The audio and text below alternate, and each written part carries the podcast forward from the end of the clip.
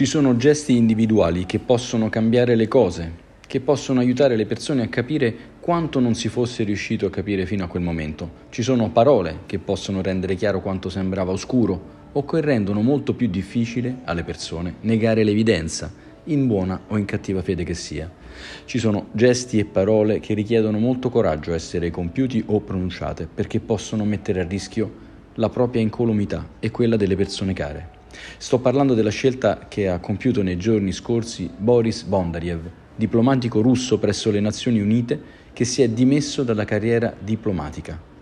Un alto funzionario del governo russo, un uomo importante, colto, di Stato, un patriota che si è dimesso dalla carriera diplomatica e che si è dimesso abbandonando la sua strada e il suo paese per protesta contro la guerra innescata da Putin. Non mi sono mai vergognato, ha detto, per il mio paese come per il 24 di febbraio. Lo ha scritto in una mail inviata ai suoi colleghi. Putin, ha scritto ancora, ha trasformato la Russia in un orrore totale e in una minaccia per il mondo intero. Intervistato poi dal giornale tedesco Süddeutsche Zeitung, l'ex funzionario ha spiegato le mie dichiarazioni sono considerate un crimine in Russia e un procedimento penale è sicuro, ammettendo di provare paura per sé e per la famiglia. Quello che ho fatto l'ho fatto per la mia coscienza. Volevo muovere qualcosa, essere di ispirazione per i miei colleghi, per i diplomatici, per i miei connazionali che pensano di non poter far nulla.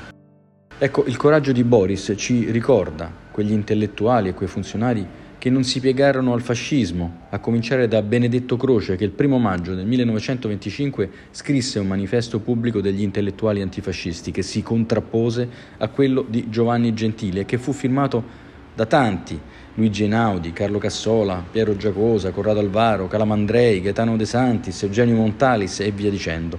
Boris ricorda i dissidenti russi, a cominciare da Solzhenitsyn, finito nel Gulag per aver criticato Stalin, dal poeta cinese Liu Xiaobao che fu arrestato più volte per aver partecipato alla rivolta di piazza Tiananmen. Ci ricorda i dissidenti cecoslovacchi di Carta 77. Ci ricorda anche il nostro collega Kandundar, giornalista turco che ho avuto l'onore di conoscere, condannato a 27 anni di prigione dalla giustizia di Erdogan. Tutti questi nomi, insieme a Boris, ci richiamano alla nostra responsabilità, ci mettono di fronte a una realtà innegabile Tutte le opinioni sono rispettabili, ma i fatti sono sacri. Di fronte a chi scatena la guerra e a chi reprime la libertà, ciascuno di noi non può e non deve girarsi dall'altra parte. La storia delle dittature e dei tiranni, purtroppo, è sempre dietro l'angolo.